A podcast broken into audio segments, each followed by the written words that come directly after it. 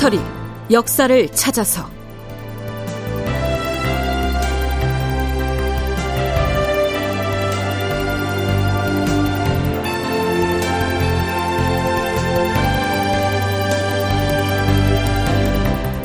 제 1160편. 전쟁이 났어도 궁궐은 지어야 한다. 극본 이상락, 연출 황영선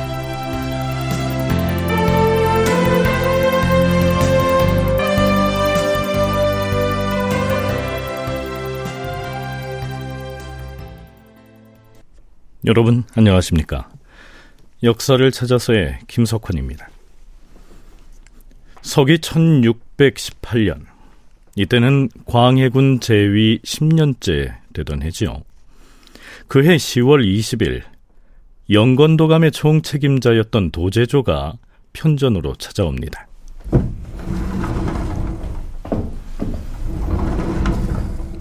참고로 영건도감은 궁궐 건설을 주관했던 임시 관청을 일컫고요. 도제조는 영건도감의 총책임자입니다.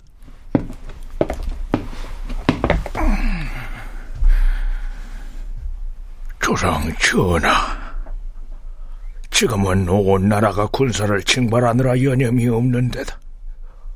또한 군량을 운반하는 일로 온 나라가 어수선하고 백성들은 고통을 견디지 못하고 있는 실정이옵니다. 하온데 이 상황에서 궁궐 공사에 소요되는 나무를 벌목하라는 명을 또 내리시니 지금은 그럴 때가 아닌 듯하옵니다. 사실상 경덕궁은 이제 거의 다 지었사옵니다. 아직 짓지 못한 것은 궁궐 내부의 몇몇 시설뿐이옵니다. 그리고 쓰고 남은 목재 수량이 아직 수천 그루가 있사오니 이 제목들을 모아서 쓴다면 더 이상 새로 나무를 베지 않더라도 완성할 수가 있을 것이옵니다. 그리고 인경궁의 역사는 우선 공사를 중단시키고 장차 일이 돌아가는 형편을 보아가면서 천천히 진행을 해도 늦지 않을 것이옵니다. 광해군이 궁궐 건축에 얼마나 집착했었는지 그 과정에 대해서는 여러 차례에 걸쳐 상세히 짚어봤었지요. 앞에서 언급된 경덕궁은 뒷날에는 경희궁으로 이름이 바뀐 옛 서울고 자리에 짓고 있었던 궁궐입니다. 그리고 영건도감 도제조가 인경궁의 공사는 일단 중단해야 한다고 말하고 있는데요. 인경궁은 인왕산 자락에 거대한 규모로 터전 잡아서 짓고 있던 신축 궁궐입니다. 그럼 이때 광해군은 어디에 거처하고 있었느냐고요? 창덕궁에 있었지요. 임진왜란 때 모든 궁궐이 불타버린 상황에서 선조 말에서 광해군 즉위 초에 걸쳐서 창덕궁과 창경궁을 완공하지요. 그러나 광해군은 측근에 두고서 의지하던 풍수사와 점술가가 그곳에 나쁜 기운이 서려 있다고 조언을 하자 법궁인 창덕궁에 들어가기를 거부하고 엉뚱하게도 인경궁과 경덕궁을 신축하는 공사를 밀어붙이다가 마지못해 창덕궁으로 들어가 있는 상태였습니다. 그런데요, 광해군 10년 10월 말인 이 시점에 와서는 심지어는 궁궐공사를 진두지휘하던 영건도감의 도제조마저도 이제 제발 궁궐 짓는다고 백성들에게 더 이상 벌목 작업을 시키지 말라. 그리고 규모가 큰 인경궁 공사는 중지해달라. 이렇게 주청을 하고 있는 겁니다.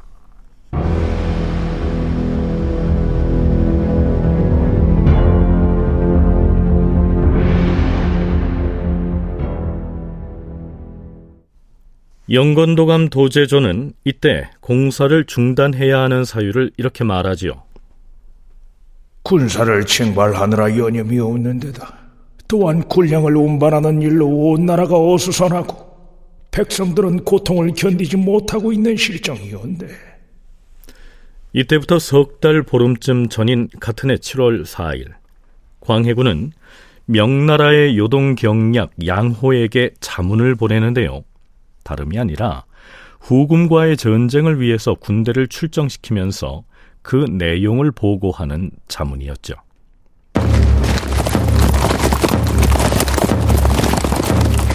우리는 후금 오랑캐를 무찌르기 위하여 드디어 군대를 출정합니다.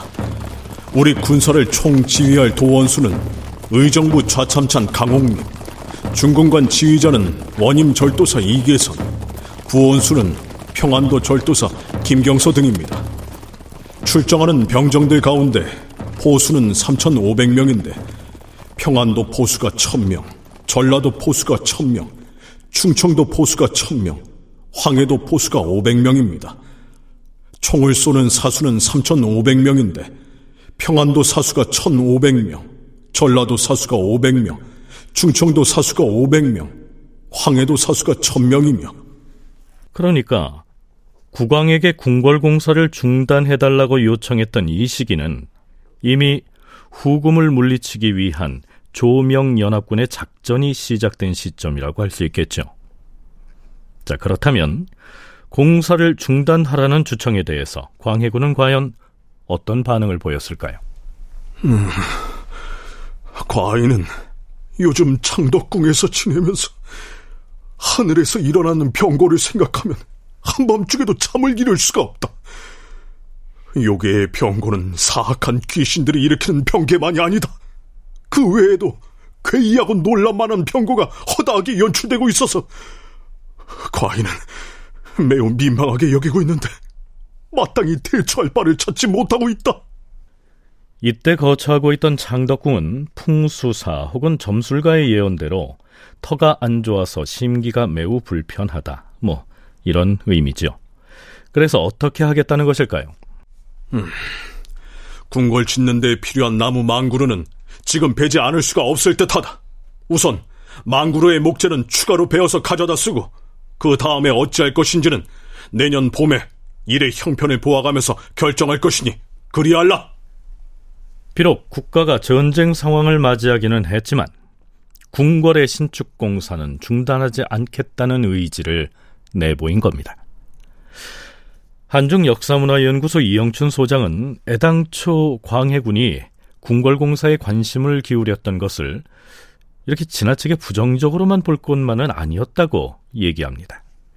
선조가 임기왜란 끝나고 서울에 돌아와 보니까 궁궐이란 궁궐 뭐다 불타고 종묘까지도 불타고 뭐 이런 지경이니까 그 재건하는 것이 급선무였죠. 그런데 선조 때까지는 너무나도 국가 재정이란 게 뭐 바닥이었기 때문에 할 수 없는데 광해군 때 서서히 재건해야 되는 거죠.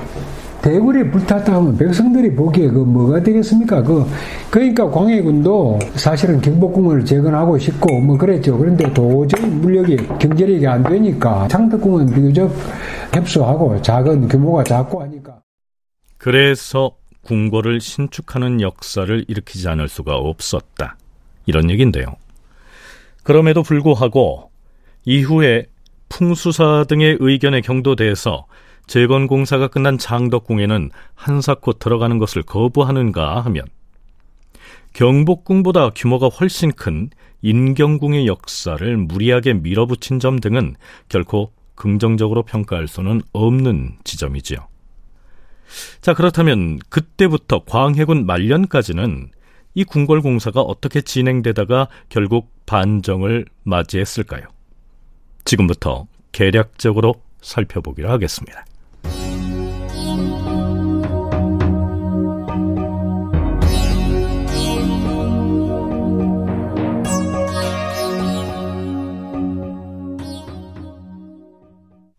네, 특히 조선이 명나라와 연합군을 결성해서 후금과의 전투에 나선 이후부터는 궁궐공사를 중단하라는 대소신료들의 상소나 주청이 끊임없이 이어집니다. 신하들은 무엇보다 대대적인 궁궐 역사의 모습이 명나라 사신에게 발각될까봐 전전긍긍하죠.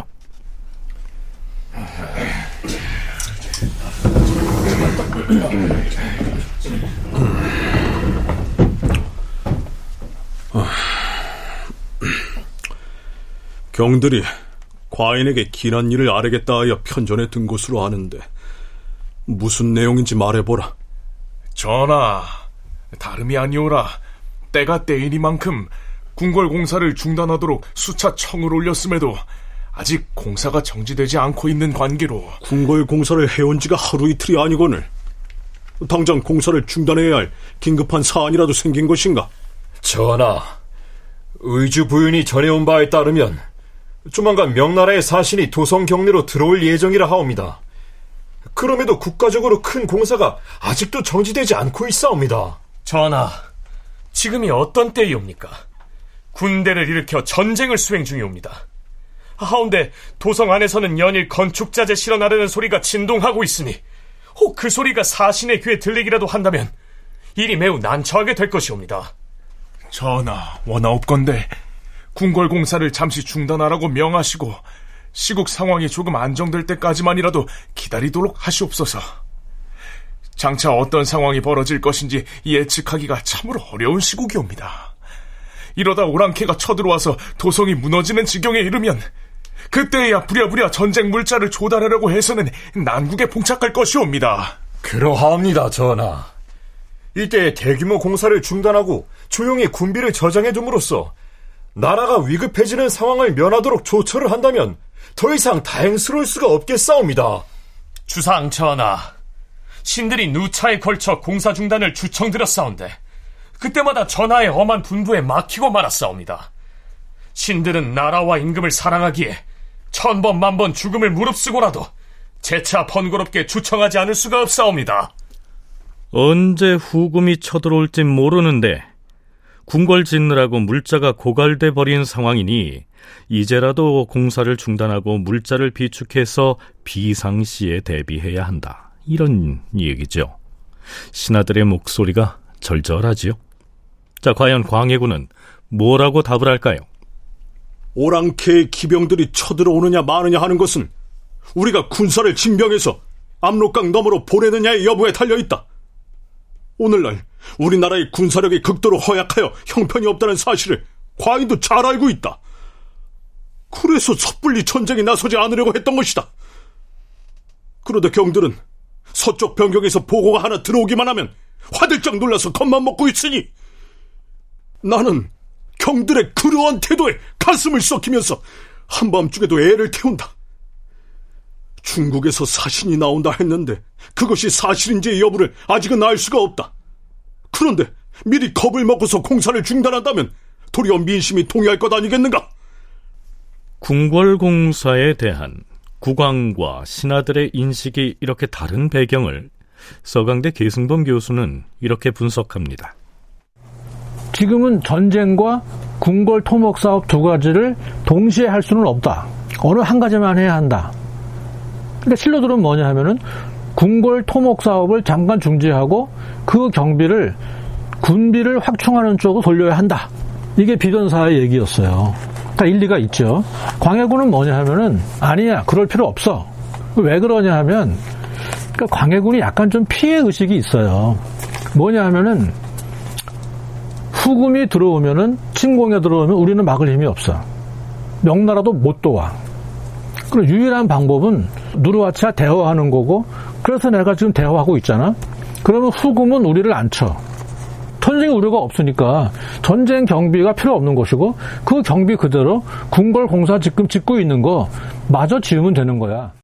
광해군이 궁궐 공사에 대해서만은 이처럼 요지부동의 자세를 보이자 우의정 박홍구가 이렇게 제안을 합니다. 주상 전하, 신이 지금 우의정의 임무에다 영건도감 도제조의 일까지 겸하여 궁궐공사 일을 함께 맡고 있어온데. 어, 그래. 궁궐 역사에 무슨 문제라도 있는 것인가? 어, 전라도의 도서 지역에서 벌목한 목재를 운송하는 문제는 내가 전하, 그것이 아니었고 지금은 한창 전쟁 중인 관계로 후금 땅에서 벌어지고 있는 전쟁이 끝나서 안정이 될 때까지는 궁궐의 수축을 우상도 궁궐 공사를 그만두라는 말을 하려고 편전에 든 것인가? 전하, 상황이 좀 안정될 때까지 궁궐의 수리를 일시 중지를 하시든가 아니면 두 궁궐 중에서 한 곳이라도 중지하시고 그 비용을 줄여서 군량미의 운송에 진력하게 하시옵소서. 경은 과인의 심정을 누구보다 잘 알고 있는 대신이 아닌가? 지금 머물고 있는 창덕궁에 문제가 있어서 거처를 옮기는 일이 절박하다는 사실을 누구보다 잘 알 것이 아닌가? 더구나 영건도감 도제절을 겸임하고 있으니 인경궁은 이미 지어놓은 곳을 수리하고 단장만 하면 될 뿐 달리 더 크게 벌일 공사는 없다는 사실을 잘 알고 있을 것 아닌가. 그리고 경덕궁은 궁궐 내부의 부속시설 몇 채만을 먼저 짓도록 지시하였으니 그다지 큰 공사는 아니지 않은가? 공사 중지 따위의 말은 더 이상 꺼내지 말고 편의대로 공사 감독을 잘 하여서 속히 역사를 마치게 함으로써 과인과 왕실의 가족이 때에 맞추어 거처를 옮길 수 있도록 분발하라. 그 밖의 일은 과인이 천천히 살펴 처리하겠노라.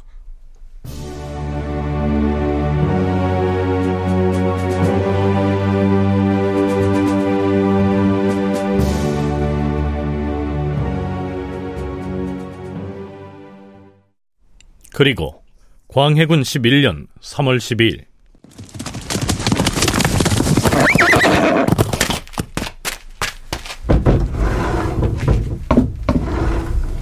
전하, 평안감사가 전해온 바에 따르면 중국의 대군과 우리 조선의 군대가 심화에서 크게 패전하였다 하옵니다.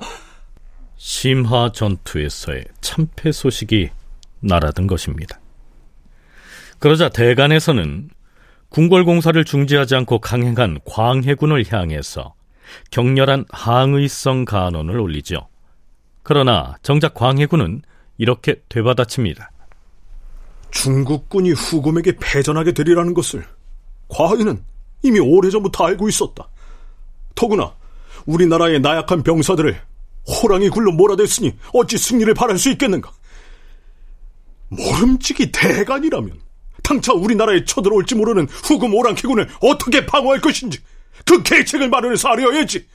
어찌하여 매번 편전에만 들었다 하면 궁궐 공사를 중지하라는 일로서 과인을 협박하는 것인가? 이 기사 말미에서 사관은 이렇게 논평하고 있습니다. 이때 강욱립의 군대가 패전하여 수만 명의 백성이 쓰러져 죽어갔으니 군사를 추가로 징발하고 군량을 운송하여 강변으로 들여보내는 것이 당장의 근무였다. 그럼에도 국왕이 밤낮으로 일삼는 것이라고는 오직 궁궐을 짓는 한 가지 일밖에 없었다.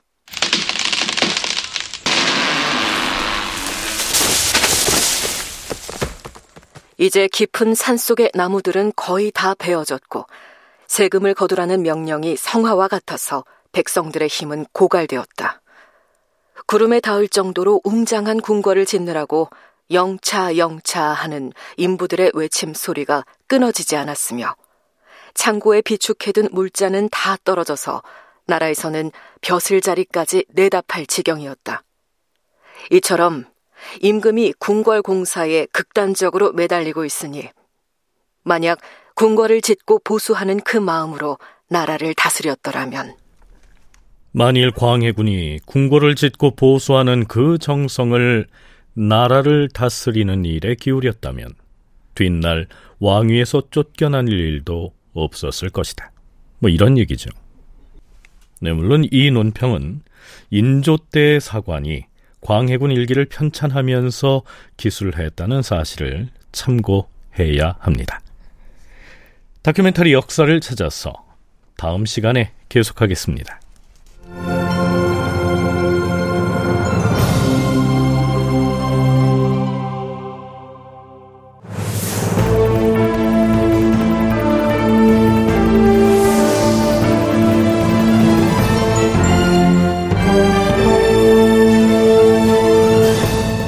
다큐멘터리 역사를 찾아서 제 1160편 전쟁이 났어도 궁궐은 지어야 한다. 이상락 극본 황영선 연출로 보내드렸습니다.